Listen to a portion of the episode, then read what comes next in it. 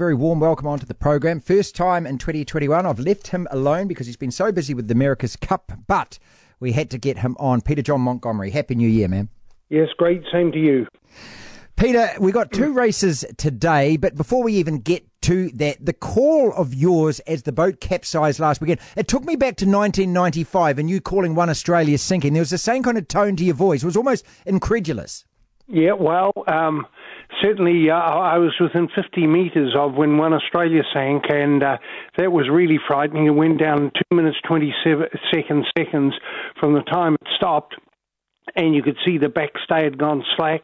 And then uh, once we all got focused, you could see the huge crack in the middle of the boat, and it was going down fast. And and later we found out there were three guys on the bow. Um, with Mark Richards, Don McCracken, who couldn't swim, and Alan Smith, actually a New Zealander. And very early on, he said, I'm out of here.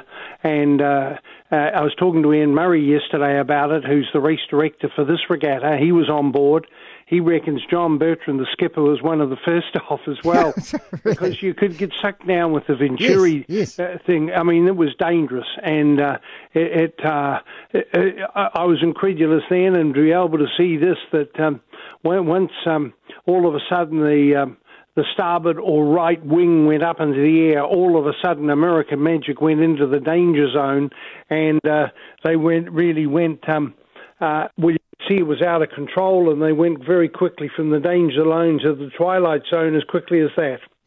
Peter, also, I, I, noticed that this week they've made a slight rule adjustment, and this is what I love about sports bodies that are capable of doing this and intelligent enough to do it. That there was some kind of restriction where you weren't allowed near the boat for five minutes, otherwise it disqualifies. And they said, no, no, no, uh, loss of life is obviously the biggest thing here, and we and, and we can get there within sixty seconds now. Yeah, absolutely. Not only loss of life, loss of boat, and actually an untold story. The role the team New Zealand had in that. And uh, I, I know that um, Grant Dalton, who was watching back on television, uh, got hold of a couple of key people and said, "Activate our plan now." And um, someone completely independent, not involved with Team New Zealand yesterday, uh, made the point to me that American Magic was a big in big trouble until the adults arrived, as he put it, quote unquote. Um, that might be a bit harsh, but um, when there are a whole bunch of really capable seamen uh, led by a, a, a, guy called, well, they, everyone calls him Curly Salthouse, but um, there was Richard Meacham, uh, who actually, I'm told, drove American Magic back into the marina late at night. Um, Tony Rae, who had been on a Volvo campaign that ran aground, you might remember, out off Africa. There was a whole bunch of experienced people in Team New Zealand with real seamanship knowledge. Uh, but the most important thing, they had so much gear out on the water all readily available, and or they tapped in. You know, there was a pump that went from the Parnell fire station, a huge pump, and they got that out there very quickly as well. And it was the fire service uh, the Coast Guard, uh, the Harbour Master, all of those people as well, uh, they kept American Magic afloat. Otherwise, it could have been an absolute, uh, well, it was um, very serious, but they would have been out of the regatta otherwise. Peter John Montgomery is with us. So we get two races today, and they go at four o'clock. And there's been a lot of confusion and questions asked about this particular ghost, ghost race. Peter, the, the other boat has to cross the start line. Then it's up to them whether they want to just use the practice time on the course. That's right, isn't it?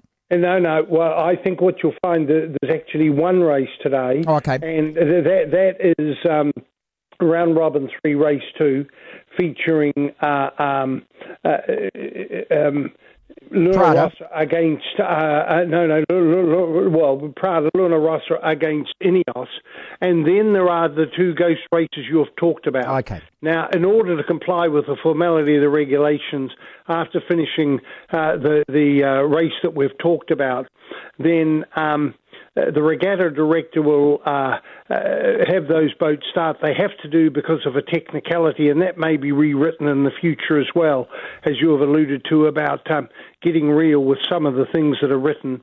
And uh, so, really, this is a key race because if any of us win the first race, the second race uh, tomorrow will be redundant.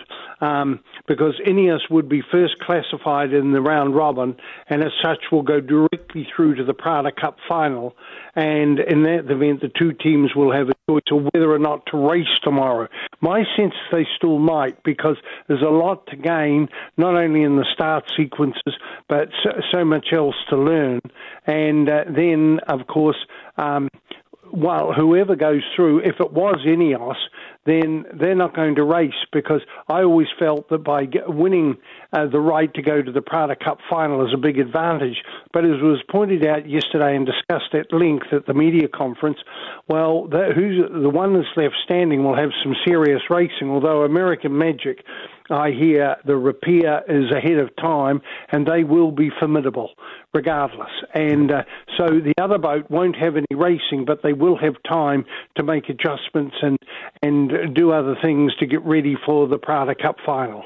PJ, in your experience of the America's Cup, I know that there's a lot of squabbling that happens off the water, but it seems to me that when push comes to shove and, and these boats need help, that all the other syndicates are actually willing. I, I, there are rules around this, but they, they are willing to do whatever it takes. If, if, does that does that surprise you, or is that just part of yachting in general? Uh, well, it is part of yachting in general. Already, there's another very prominent race for sailors called the Vendée Globe, and there are a couple of uh, guys who have gotten serious trouble. One sailor with his boat sinking, and he was rescued by another Frenchman called Jean McClam, Jean Le Cam and uh, uh, went to rescue him, and he was on board for a couple of days.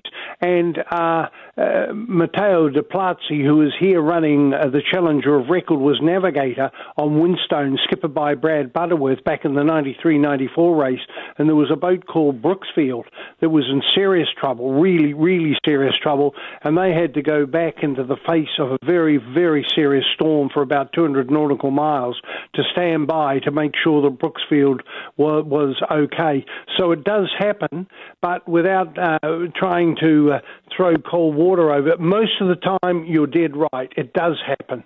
But in, just to remind people, in Bermuda, when Team New Zealand uh, got into serious trouble in Pitchpole, you may remember against Ineos in the uh, uh, Louis Vuitton semi-final of the Challenger Series, no one helped Team New Zealand. Is it is it as exciting to you now as it as it was mm. covering it way back when? Brad Butterworth was on the program last weekend, Peter, and for some of us, I mean, I still want to see them popping a kite. I still want the sails to go up and down and that kind of thing. But I mean, I, I and but I do acknowledge the fact that these are just an amazing class of machine, regardless of whether or or or not, you know, that they that will continue in this vein. Mm. But is it as exciting to you this time as it always has been? Uh, we're very similar uh, because I get it that these flying machines and what they're doing, but the thought of you know talking over 50 knots in a race, and we've actually seen them do 50 knots uh, right out off the North Shore. Um, uh, these boats have been trialing and testing for uh, some time now, and on a on a good day with the right wind condition, they are blasting. And yes, it is impressive. And I keep saying to folk alongside, don't look at the boat, look at the chase boats alongside yeah, and the rooster yeah. tail with four outboards and they're struggling to keep up.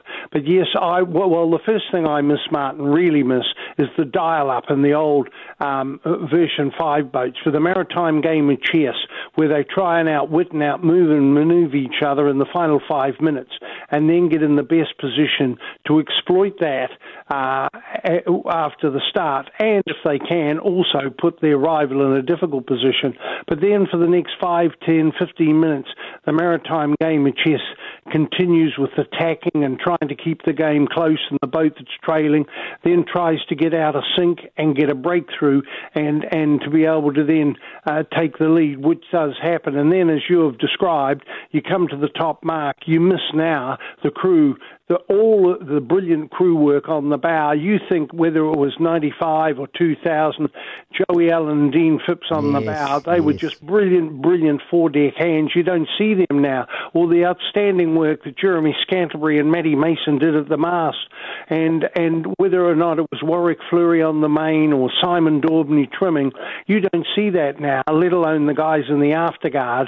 Um, yes, I mean it was Butterworth thinking aloud a lot uh, to Coutts and they are a brilliant combination that really took over from Conner and Whidden, and before that maybe Ted Turner and Gary Jobson. But uh, it wasn't only Butterworth; he had behind him Murray Jones and Richard Dodson and Tom Schnackenberg, and Butterworth had to filter all of that conversation and information to what he would tell in short, concise comment to Coutts. Now we miss all of that now, and so I, I, I, I do miss that. So just because you're blasting and going fast, but you know, there's so many things that have changed, um, really, with uh, uh, in so many walks of life that this is one of them. And foiling is here now, and well, you can see it. that the, the moth foilers now um, are blasting over the water. The, the uh, international moth that was uh, just uh, another dinghy until some Australians thought of foiling uh, in the late 90s, early early noughties. And um, well, you can see that the kiteboards now they're foiling all over the place, and it, it is it, I, it'll be difficult to see how the momentum can stop. Finally, how many times do people stop you on the viaduct and say, Peter, can you please just say the America's Cup and New Zealand's Cup to me? Because Keith Quinn always says to me that they, everyone says to him, do the Jonah thing, do the Jonah thing. Do, um, do people ask you to do that? Yeah, often, a, a lot of the time. Yeah, and uh, say, I oh, remember, or, you know, you could, could be in a restaurant. Yes. Hey, come and say, come over to our mates here and say it. But I, I don't finish it now. I just might say, the America's Cup is now and then I say, you know the rest. Go and on. Inevitably, people say New Zealand's Cup. But no, it happens all the time. And yesterday, coming back from the media centre, uh, back to uh, where NZME broadcasters and alongside TVNZ, just outside Team New Zealand, I would have been stopped by six people. There was a fellow from Cape Kidnappers uh, who works at that magnificent uh, uh um, uh, resort and golf, golf course, yeah. area, and he stopped me and chatted. But there were several other people, and, and there are people from all over New Zealand who are making the effort to come. And uh, yeah, no, it happens a lot, Martin. Oh, lovely to talk to you, mate. Look forward to your call this afternoon. Thank you so much. Yeah, all the best.